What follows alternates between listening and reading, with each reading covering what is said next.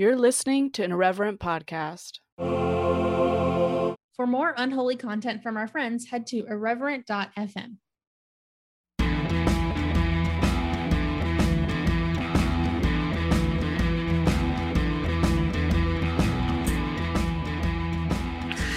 Hey, friends, welcome to the Speaking in Church podcast. I'm Josie.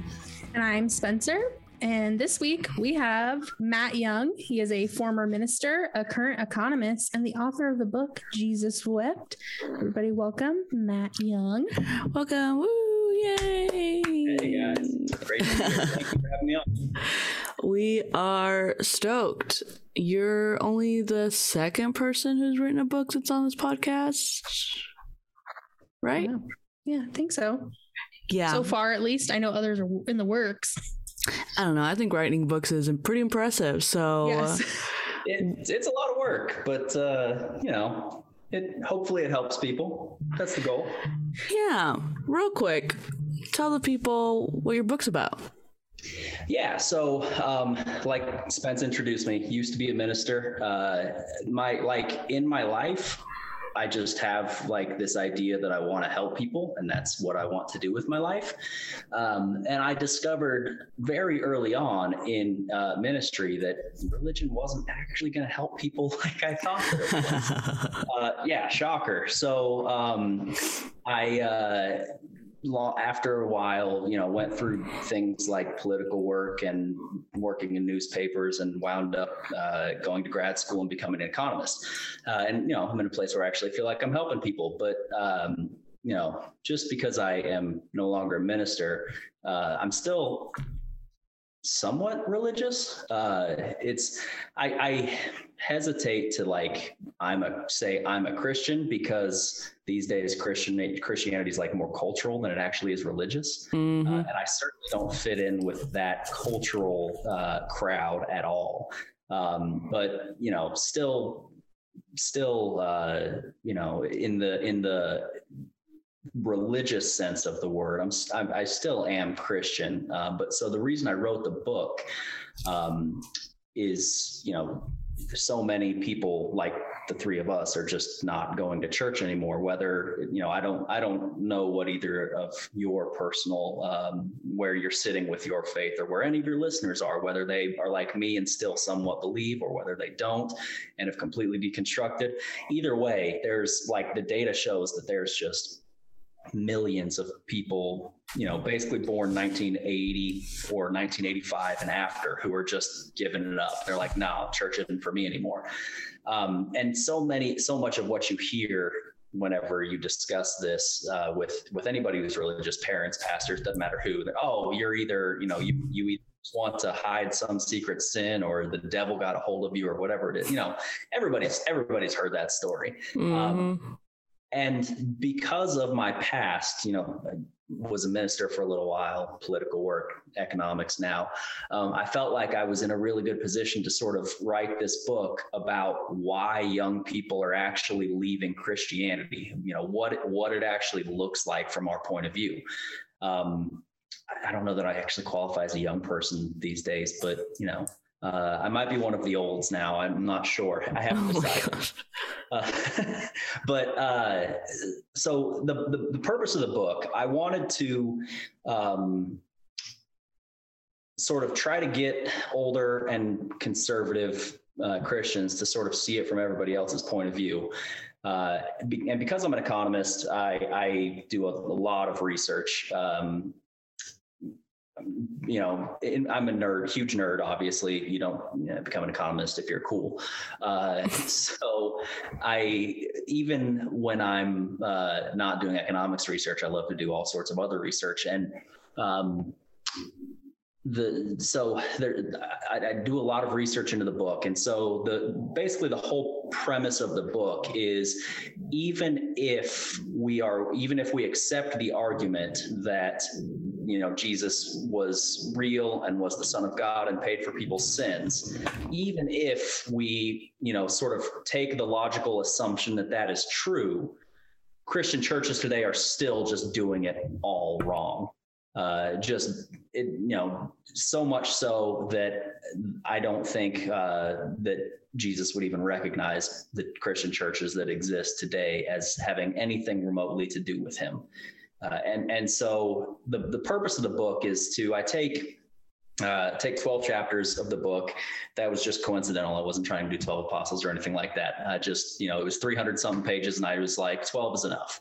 Uh, so there's 12 chapters and in each chapter i sort of take a really prominent teaching or event from the four gospels and give like historical narrative to begin with to try to help people understand what it was like in the context that it happened um, or that it was supposed to have happened and then uh, use that you know for the rest for the rest of the chapter i break out into um, more like journalistic reporting about how badly christians are at what that particular topic was um, yeah. Sorry, I'm talking a lot. I'll let you guys get a word in. Well, you're the guest. That's why yes. we have the guest. It's funny. Most of our guests say that. And it's like, mm, as opposed to not talking guest. but, anyways, it sounds like the perfect book um, that a minister, former minister slash current economist would write. Like, yeah, makes sense. yeah. yeah, you would think so. Um, I, you know, I had there were I had s- several experiences, and I actually decided to write the book where there was two friends within like a matter of of a week or so, where they were so frustrated because you know typical deconstruction experience. They were so frustrated because like nobody in their religious community was listening to them, and they were like they just don't understand. I don't know how to say the things to help them understand and and then i mean that, i've had so many of those experiences but within a matter of about a week i had two friends more more or less say something along the lines of i wish there was something i could hand to them just give it to them and say here this is why i'm leaving and i thought about it and i was like you know what if there's anybody in the world who could do that I'm probably one of those people, just given my, my background, my past. So I decided to give it a shot. Um, because you know young people we grew up with the internet and so uh, facts actually really matter to us which is not apparently something that really matters to people who you know are born in the 50s and 60s and 70s uh, who knew oh, truly well personally i appreciate the alignment of politics even in your whole journey i'm a huge political nerd um, or masochist, as it's actually more formally known these Absolutely. days. Absolutely. but where were you a minister? What denomination were you a minister with before? Um, so it was like a, a, Protestant evangelical type denomination, but the the big thing, um, like the, the big thing for me was that uh, faith like you hear kind of a lot of in ministry about like blind faith mm. and reading the bible i never once found an actual instance of blind faith ever mm-hmm. like just couldn't. In fact i found the opposite. And and i, I begin the book the very first chapter of the book is is uh, you know the quote from jesus. You it, it based on it's based on that quote from jesus where you know you will know the truth and the truth will set you free. And I, I you know in that book in the book sort of the stance, the position that uh, I take there is like Jesus didn't qualify that. He didn't say like religious truths will set you free, or you know, you, Kellyanne Conway in the White House, you know, alternative truths truths will set you free. Like there was nothing like that. It was just plain and simple. Truth will set you free. And if if that's the case, and you know, Christians have to take the position that that's the case because those are Jesus's own words. So if that's the case, then what that means is that all truth has to lead you to God. It can't take you anywhere else. It just factually can't. That's the logical conclusion that Christians have to take from the Bible. And the so so the point of of the book is is to you know the places where Christians believe in something that is really more traditional than it is factual. Uh, that's what's led them away from God. And young people see that we care about the facts. And so um, when when you hear when at least when I would hear something traditional um, in in church when I was growing up that I just knew wasn't factually correct, it would always it always left me with a bad taste in my mouth. It always made me, um, you know, it, it always left me feeling like I was in the wrong place. Um, and I actually didn't go to church very much when I was younger. I was like 17 or 18 when I like had my come to Jesus moment and uh, really jumped hard in, and then put myself on a ministry path for a few years and and and then by the early 20s i was like no this this just isn't, isn't it for me um, but the thing the thing that really uh, amazes me about the especially like the conservative christian movement i refer to it over and over in my book as the corporate christians uh, just because there's so much commoditization of the church uh, you know for money and for more church influence and those sorts of things but mm.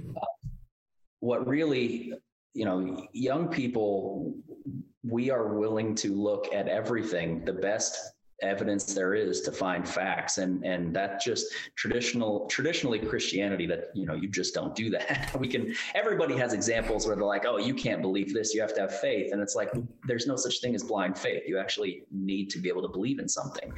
Um, you know there any I've, I've I've had a discussion with a thousand people where you know find me an instance of blind faith in the in the Bible and you know that they'll bring up some something. Um, and you look into it a little, you know, you actually think about it. Moses didn't have blind faith. He saw a burning bush and, you know, Abraham didn't have blind faith. He, you know, he, any, and it doesn't matter any of it. Uh, there's, there's, there's actually something to base faith on. And modern day Christians insist that there you don't need something to base faith on that the, you know those facts aren't particularly relevant which doesn't make sense. Um, and sort of the way I, I explain it to people quite often is um, modern conservative christians they're really good at like learning the words in the bible.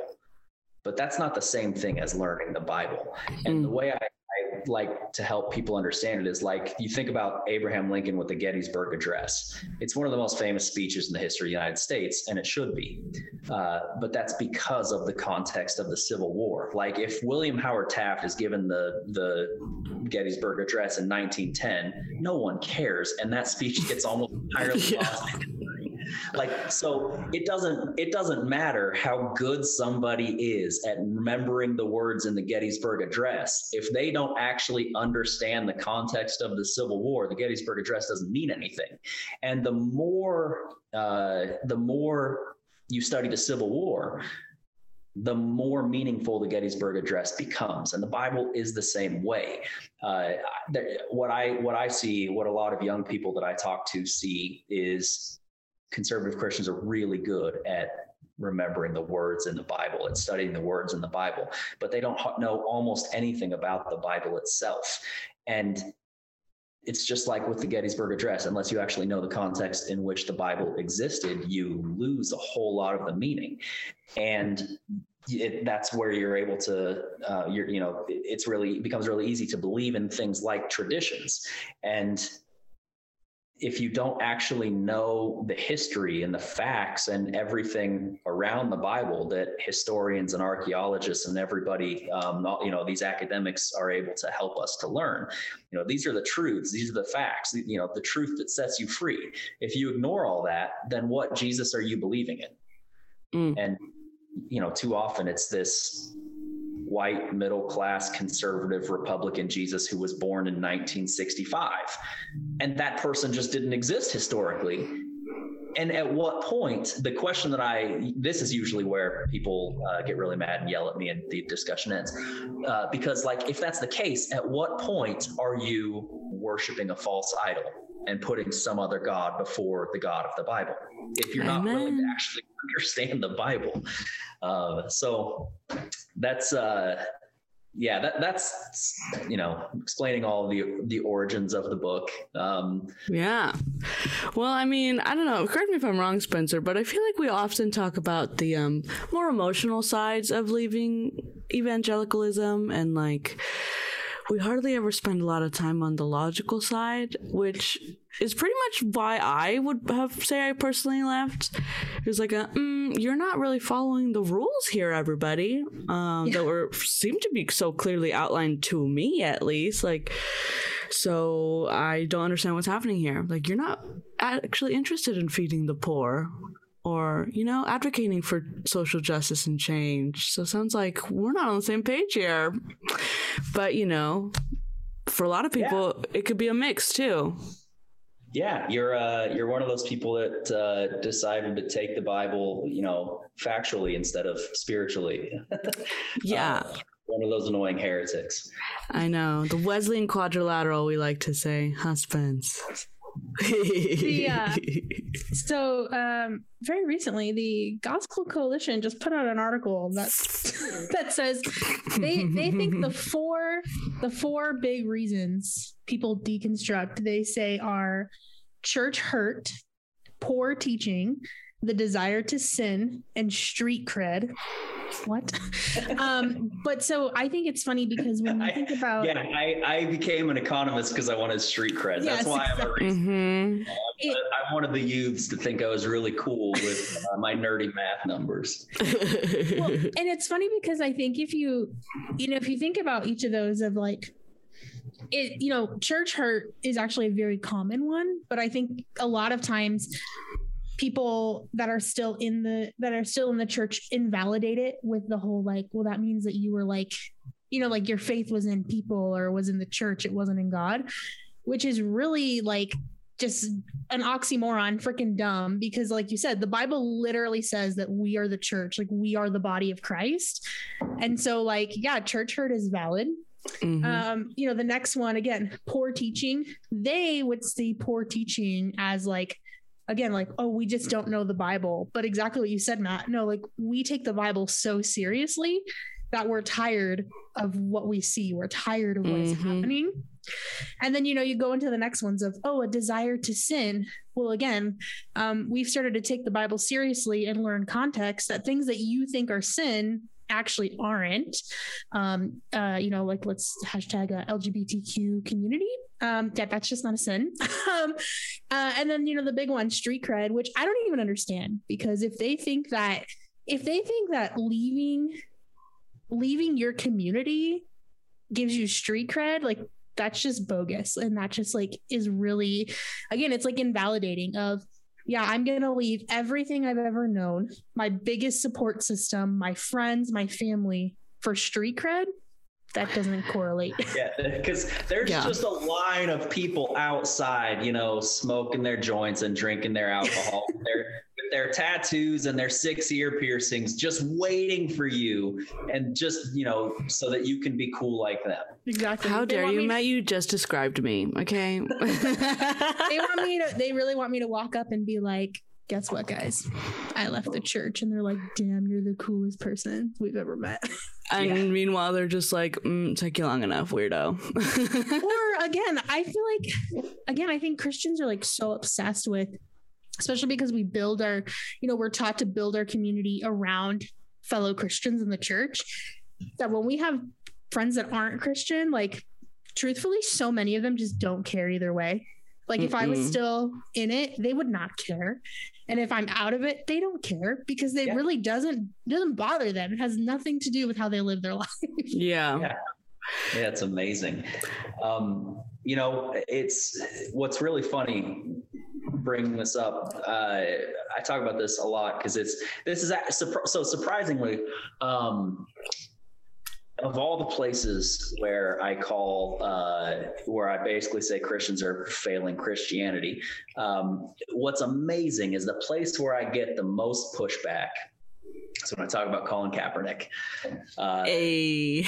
yeah, yeah. So, uh, so the the there's an entire section of the book, three chapters where I talk just about social justice, um, and the there's the, the chapter called uh, with tax collectors and sinners because you know Jesus was uh, you know one of his apostles, Matthew, was a tax collector, and he had no problem associating himself with uh, people that the religious ruling class thought were were terrible people.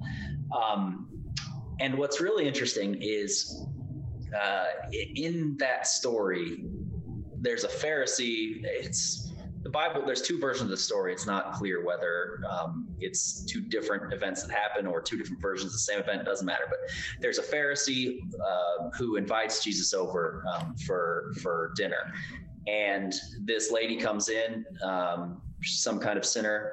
Um, one of the versions of the story suggests prostitute, and she anoints his head with oil and washes his feet and cry, you know, bathes his feet in tears and that sort of stuff. And um, what's what's really, you know, I, I I write about this in the book because there's, you know, the great the great commandment in the Bible is love God and love your neighbor. Uh, and and a lot of people misunderstand that that as commandment number one and commandment number two but the way that it's the way that it's written the the most correct i guess like translation is that loving your neighbor is the same thing as loving god mm. and so it's not commandment one and commandment two it's all commandment one just loving other people um, and and what's really interesting is like in the Bible, Jesus is very clear if you you know about how you love God. He says, "If you love me, keep my commandments." That's clear. That's the end of it. Never once ever says this is how you love other people. And what blows me away is when Christians are like, I can't tell you how many times, you know, I love Muslims, but I don't want them to blow me up. I love Hispanic people, but I don't want them to take my job. I love black people, but I don't want them to bring gangs and drugs into my kids' school. And it's like, you actually don't love them. You realize that, right? And and so the reason that I bring up the story of of that woman in the Pharisee's house who washes Jesus' feet is because like he gives that explicitly in the Bible. Jesus says she had shown great love. And traditionally in, in Hebrew culture, um, so here's actually a fun tangent, complete side note. Um, like there's a, a, a, law of hospitality in Hebrew culture that is so uh, like meaningful that the writers of the Old Testament, like Isaiah and Jeremiah, them, those people, they understood the, the sin of Sodom and Gomorrah not to be homosexuality, but to be violating the law of hospitality. Mm-hmm. Uh, I, about that, about that in the book as well. Um, so anyway, uh, Jesus points out to this Pharisee, like, hey, you didn't do any of this stuff for me. You came up short with this hospitality. And here's this woman who comes in here in front of you, who's someone who's, you know, you're a religious elite.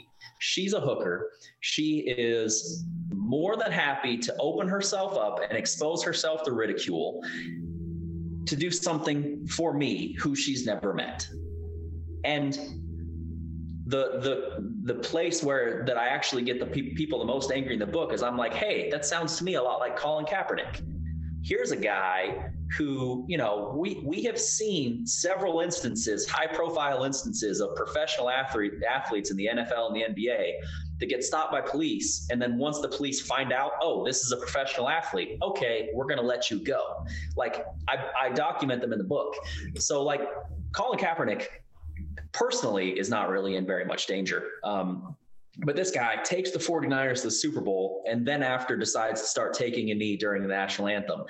Um, obviously, I mean, I'm not telling you guys, or probably not even telling your audience anything you don't know, that he wasn't being disrespectful when he knelt down. He consulted with somebody who was a veteran beforehand, and they decided that was the respectful way to protest rather than to sit on the bench uh, during the national anthem. But like, the, the point was we, the evidence that police will let professional athletes go, um, you know, because they're professional athletes, um, suggests that Colin Kaepernick's life wasn't really in danger, like a lot of other people of color who might get stopped by the police.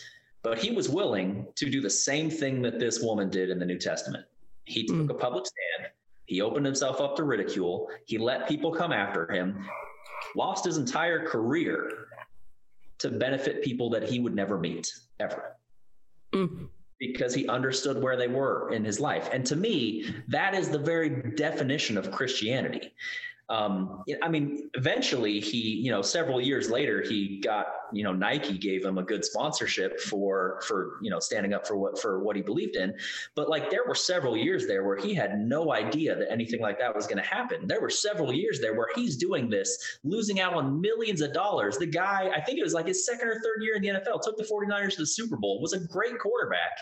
And he's willing to give all that up to help people he's never going to meet there are, you know, there's like 40 something million black people in the United States. He's going to meet at most, what, 100,000 of them? mm-hmm. there's, there's millions of people he's never going to meet that he's taking a knee and sacrificing his career so that the spotlight can be on them. And to me, that is far more Christian than anything that you know Joel Osteen or you know any, any, of those mega church pastors or anything like that did.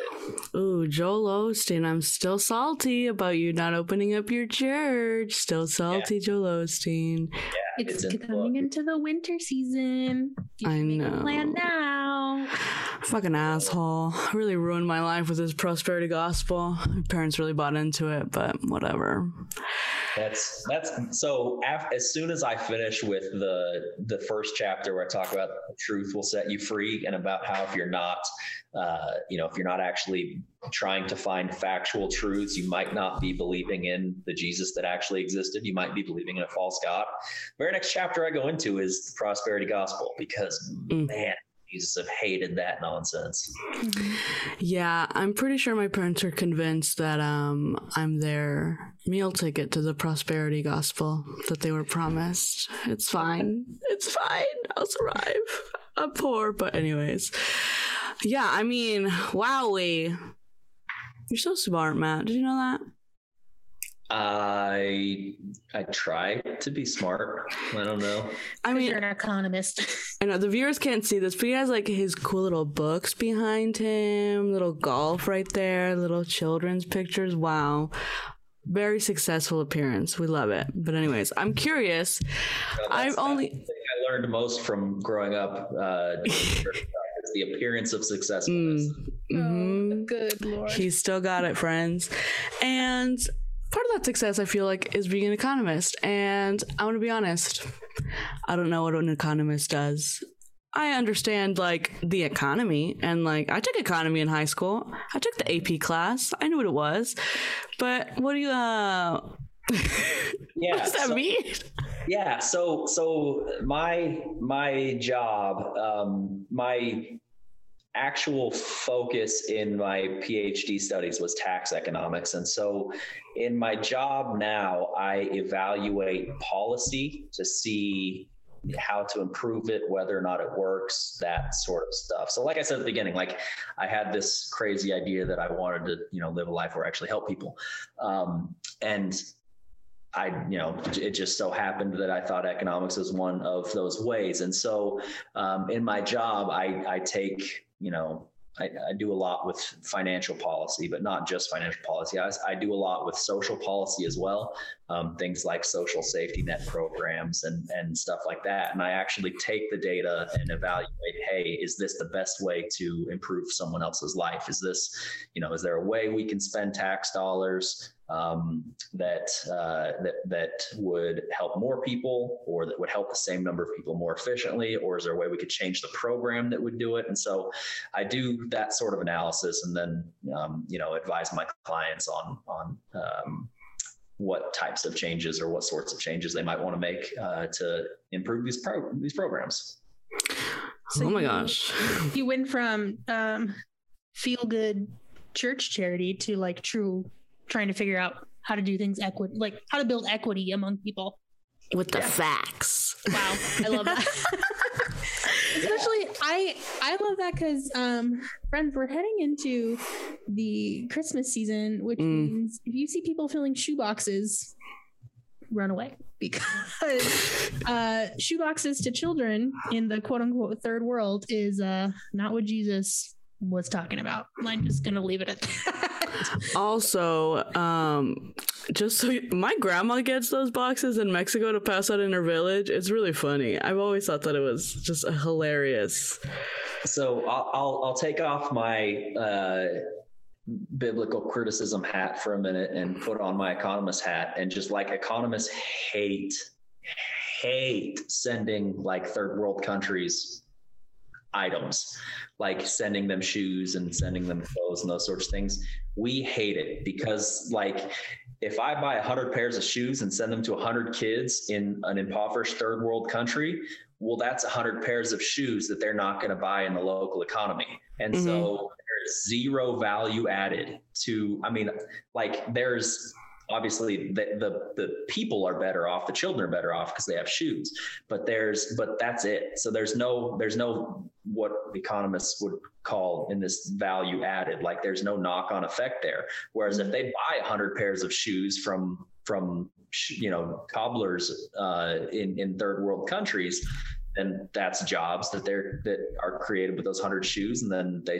those people spend the, the money from those shoes on housing and on food, and it, and it there's there's an added value. There's these knock on effects. So you know, just like from the economist perspective, if you want to do charitable work for Christmas, don't send presents to people in third world countries. Send them money.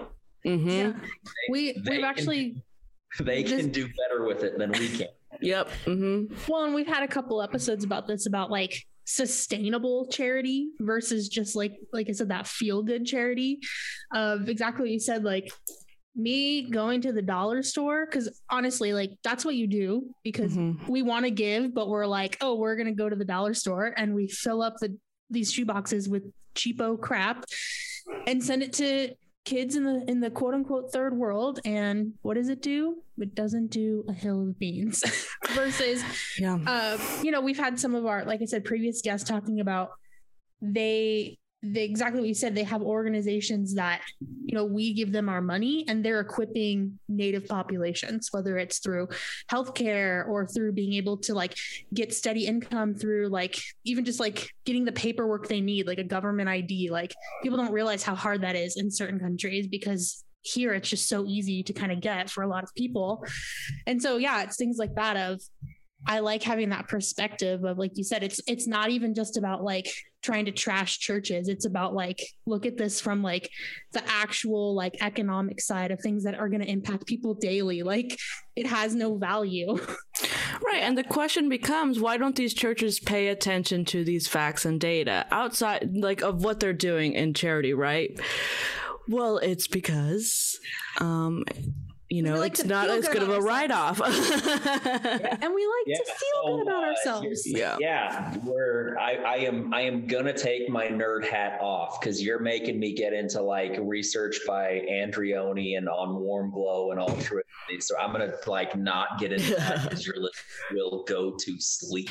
Oh no. Um, but yeah, yeah, it's so much of it I think is just about um like church you know they're they're they are in it to produce that good feeling mm-hmm. um, if you know if you feel good about something then it has to be right which um, it drives me nuts like just as a as a complete aside like that's that's how we ended up where we are now is is uh, you know if it feels good it has to be right you know and and everything you know all of the political, and I write about a lot of political stuff in this book because that's a lot of the reason that young people are leaving the church. Um, like I, I'll, so I'll give you an example. Um, this isn't in the book, but uh, similar to things that are in the book. I, this book was was published a few weeks before the 2020 election, and since 2020 election, I've had um, plenty of conversations with uh, conservative people. I'm still friends with a lot of conservative people. I don't see any reason why I should cut someone out of my life because I disagree with them politically. Um, and ha- there's one particular conversation I had with somebody who's just incredibly conservative. And he's talking about, you know, how Joe Biden obviously stole the election and Donald Trump actually won and I was and and I was yeah, you know, like as you do when you rely on feelings rather than facts. And uh, you know, that was sort of where I started asking him questions was to help him identify that these are things that he believes rather than things that are based on actual fact. And and um, it got to uh, where I, I, in the point of conversation, um, where he eventually he, he eventually you know basically said, "Well, I prayed about it, and the Holy Spirit told me that Donald Trump actually won the election." And I was Hmm. like, I was like, that isn't what the Holy Spirit does. Yep. That's not how it works. And and for like literally 45 minutes, I went through the Bible with my friend and I was like, find me any instance in the Bible where the Holy Spirit is doing something. And and so we went through and we found a, a whole bunch of them. And my question for each one of them was, was this something the person could have done themselves? And every time the answer is no. Anytime in the Bible the Holy Spirit does anything or makes anybody feel anything, it is because it's something they cannot do themselves. Um, in in the New Testament, Paul writes about how the you know the Holy Spirit helps to understand mysteries of heaven, like things that we can't understand on our own. When when uh, Jesus and his apostles are walking between cities, and he asks, "Who do men say that I am?" and they list you know John the Baptist and Elijah and these sorts of people. Um, he, you know, he asks them that, well, who do you say I am? And Peter's like, oh, you're the Messiah. And it's really clear, like another side note, I love side notes. Like it's really clear Peter doesn't actually understand the Messiah the same way, you know, he understood it. Um, you're making me want to get into like Hebrew words and translations and things like that. I don't Wow. want to put everybody to sleep, but like he understood it as the traditional Messiah, like Jesus, whoever the Messiah was, was going to come in sword blazing and whip Rome in the rear end and kick them out, and the Jews would all be free. A political messiah. yeah, exactly. Mhm. And that's clearly not uh, what Jesus's intent was. Um, but what's really interesting is like there's no possible way Paul or Paul, there's no possible way Peter could have known that by on his own. And that's when Jesus is like, no, no person told you this. The Holy Spirit told you this. Cause like that's something he cannot know on his own. Mhm. And for my friend, I was like, look, you can actually know whether or not the election was stolen on your own. The Holy Spirit cannot tell you whether it was or wasn't because you can find that out on your own. And so I was like, have you actually read any of the court documents? There's been at least 62 different cases that I've found that there are court documents for. Have you read any of those? And he was like, well, no. And I was like, have you talked to, like, I do a lot of stats work. Have you talked to somebody like me about these crazy stats theories that are floating around the internet about how reasonable they are, or if they have provide any evidence because they don't? And he's like, well, no. And like, basically what it comes down to, and, you know, shocker of all shockers, is this guy was listening to Tucker Carlson and Rush Limbaugh, and it made him feel good. And so he was like, well, it must be true because I feel good. And now we're going to circle way back around from my big long tangent I went on and be like, and, and like, that's how Christians do a lot of their charity work. Mhm. You know, makes us feel good. And that's, that's how so many churches design their entire ministry is like, this makes people feel good. And I I want to just clarify too. There's like serving other people should make you feel good because I think it's in our human nature. Like we want to be serving and loving and kind to people. But there's a big difference between like, you know, like I'm in ministry, our church partners with uh, an old folks home. They do have a Bible study there. My little fourth and fifth graders are going to write them some Christmas cards. That should make them feel good because old people like getting cards from kids. So that's something that is genuinely it's okay to feel good about that but like you said of you but feeling good about sending trinkets and socks on the other side of the world that has no lasting impact like that like that isn't helpful versus companionship to an older person is helpful for a lot of reasons like socially mentally emotionally like that's something to feel good about versus like i said this sort of like here's a box full of crap it'll last you a week should we feel good about that? Probably not. Yeah. Yeah. Yeah, you're so economists have studied this and they call it warm glow, where you're charitable for the sake of your own feeling good rather than Mm. actual altruism you care about the good of somebody else. Um, and and most of the conclusion from economic studies is that most of the time, this isn't specific only to Christians, um, but uh, most of the time when people are charitable, they do it for warm glow rather than for altruism. Um, yeah, I mean, I always tell people. I mean, people like to see me as a generous person, which is um weird to me, but I tell people like I'm just willing to do the things that people aren't necessarily willing to do. Like, I have a friend right now, she's going through a hard time and she needs friends to come over and hang out with her. And I have to drive and take time out of my day and emotional energy to go sit with my friend, whether she's crying or whatever, and be with her. Um, I feel good with helping her out, but it sucks to like rearrange my schedule and to like you know, sit there while she cries, but you know, that's the yeah. charitable act. yeah, that's not a that's not a benefit for Josie. So. Right. Or like helping out with the homeless population. Yeah, it's cool to spoon out some food on Thanksgiving Day, but doing the hard work sucks because you know people for whatever reason things suck. And I would argue that if things aren't sucking, you're not really doing a whole lot of good charitable work. Yeah, I mean that's that's it's probably a good argument, and and this is something I point out whenever uh, I get an, an, angry old conservative Christian reading my book. Like this is this is uh, a big part of what I point out to them is like the the heretics like us and probably a lot of your listeners uh, the actual like definitional Christianity, we are doing that more than you are. Mm-hmm. And, and, we're the ones that aren't the, you know, the quote unquote Christians. Uh, I, you know, I, I've, I, there's got to be a, like a, another term for people that are, you know, like actual practical Christians rather than cultural Christians. I don't know. Maybe that's I mean, the term practical it's, Christianity. yeah. It's literally just like, I mean, it's like in the Bible when Jesus is like, y'all are just a bunch of Pharisees like sitting around on your high horse. Mm-hmm. And then, you know, even just like something as simple as like the story of the Good Samaritan, like, yeah, these places, like people are finding love and acceptance and help in places that, like, the Christian culture has told us you can never find that there yeah people are finding it there daily and they're not finding it in you. And somehow you're mad at like you're mad at us because we want to hang out with these people instead of you. Like that doesn't make any yeah. sense. But that's yeah. the whole thing. They're just salty because they're not the controlling party any longer. They're not the people that you know can say separation of church and state when it comes to your religion but not mine. You know it's all i feel like it's just all a control grab.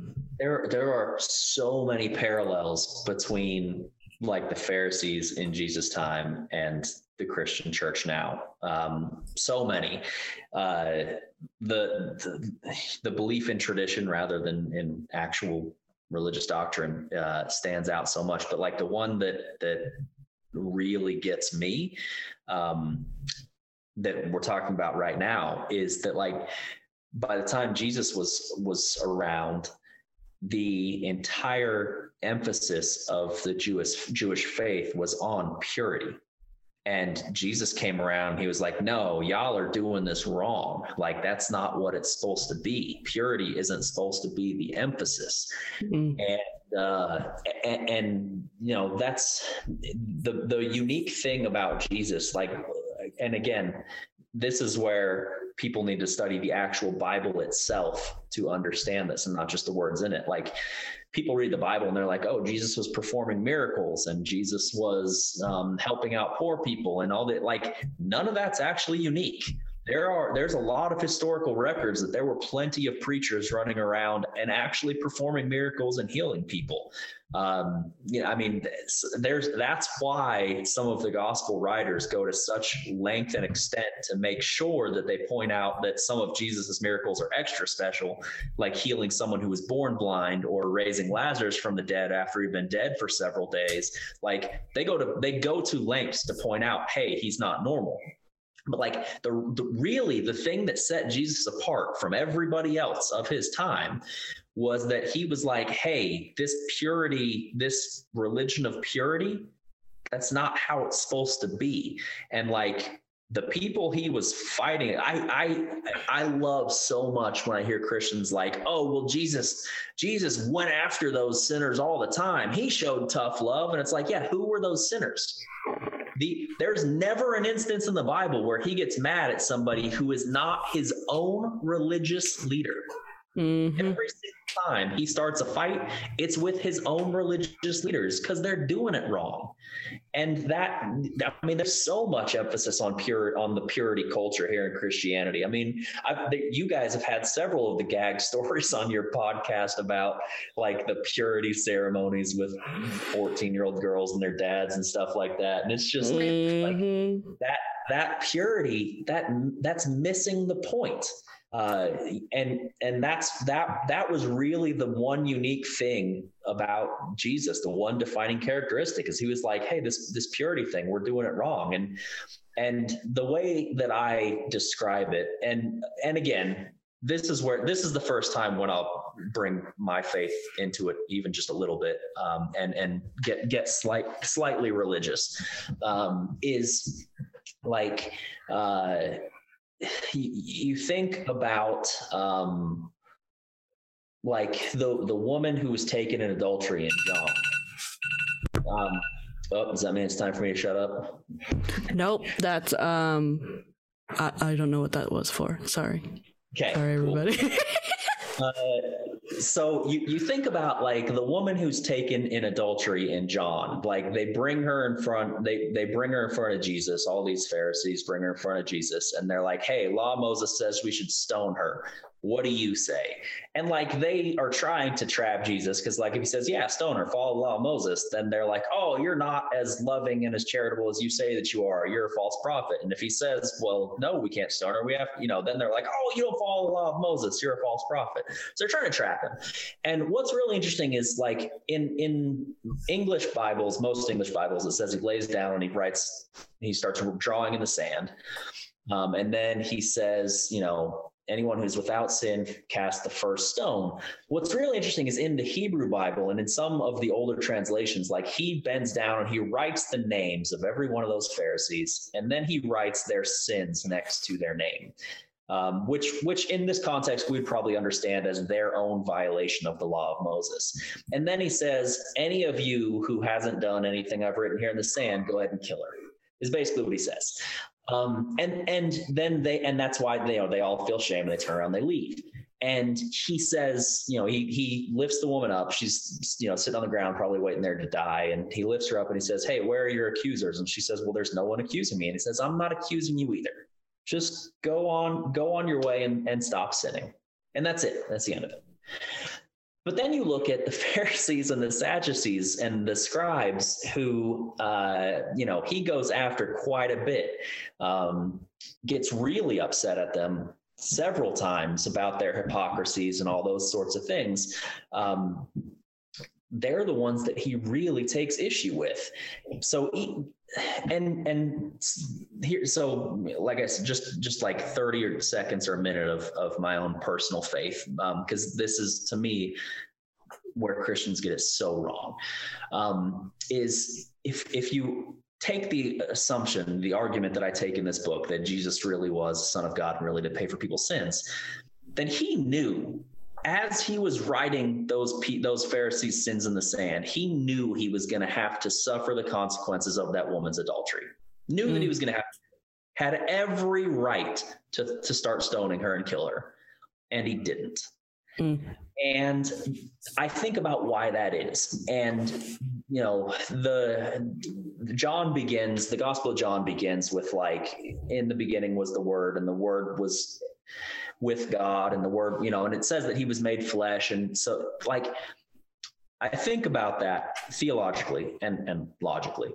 Um, and like if Jesus really was the Son of God, he became I don't know, quasi human, I guess is the right way to describe it. And like understands how bad life can suck Like he gets it. He knows why people make bad decisions. And if we assume that there are certain decisions that are moral sins, like he gets it. He understands why someone might be pushed into making that decision, which is exactly why he's able to tell this woman taken in adultery, just don't go and stop, just go on, just stop sinning. And that's the end of it. So if anybody makes a mistake, I think he gets it.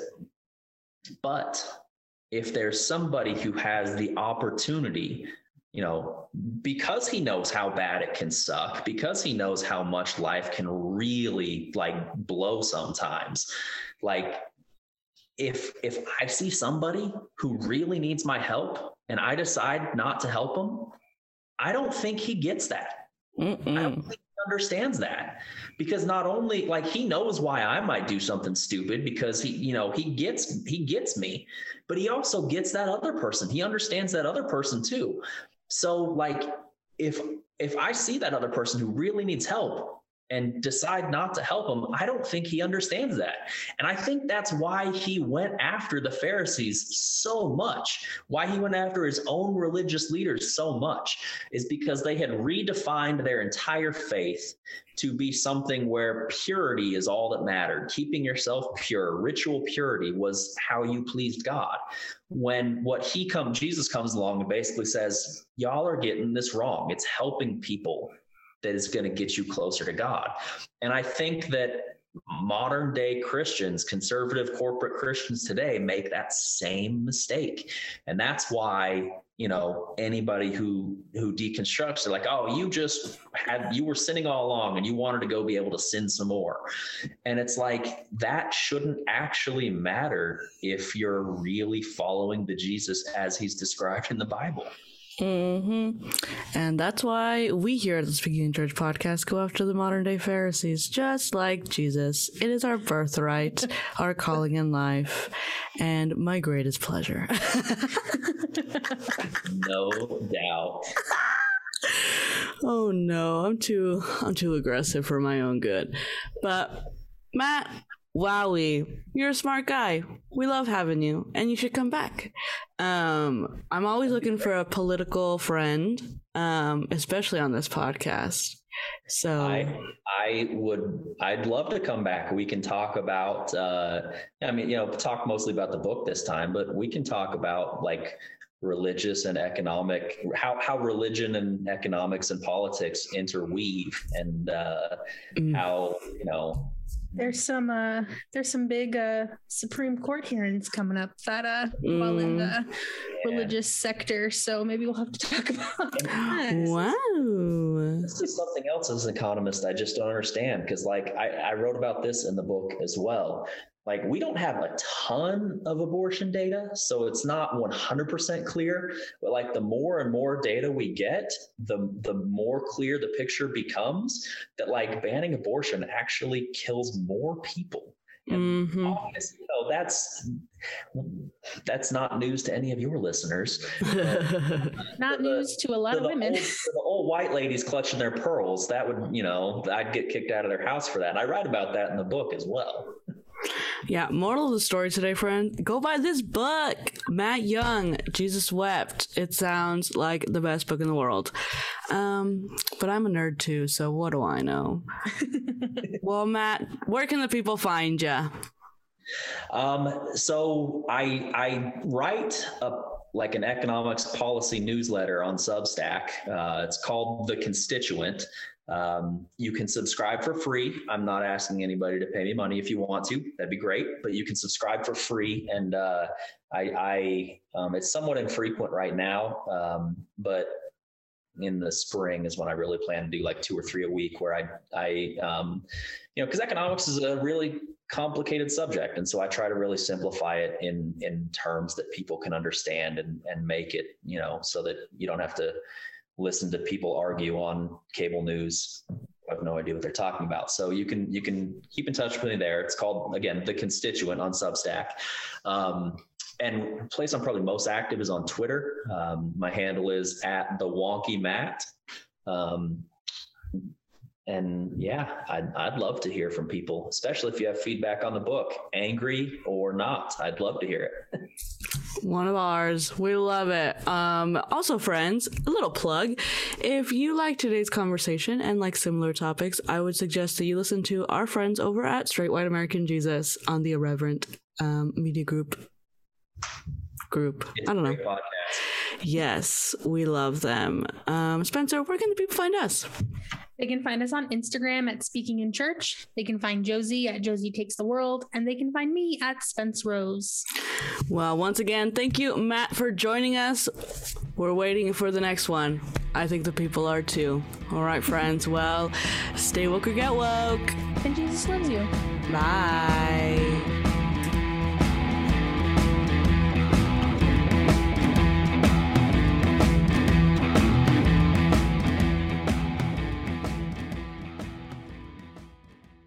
This has been an Irreverent Media podcast.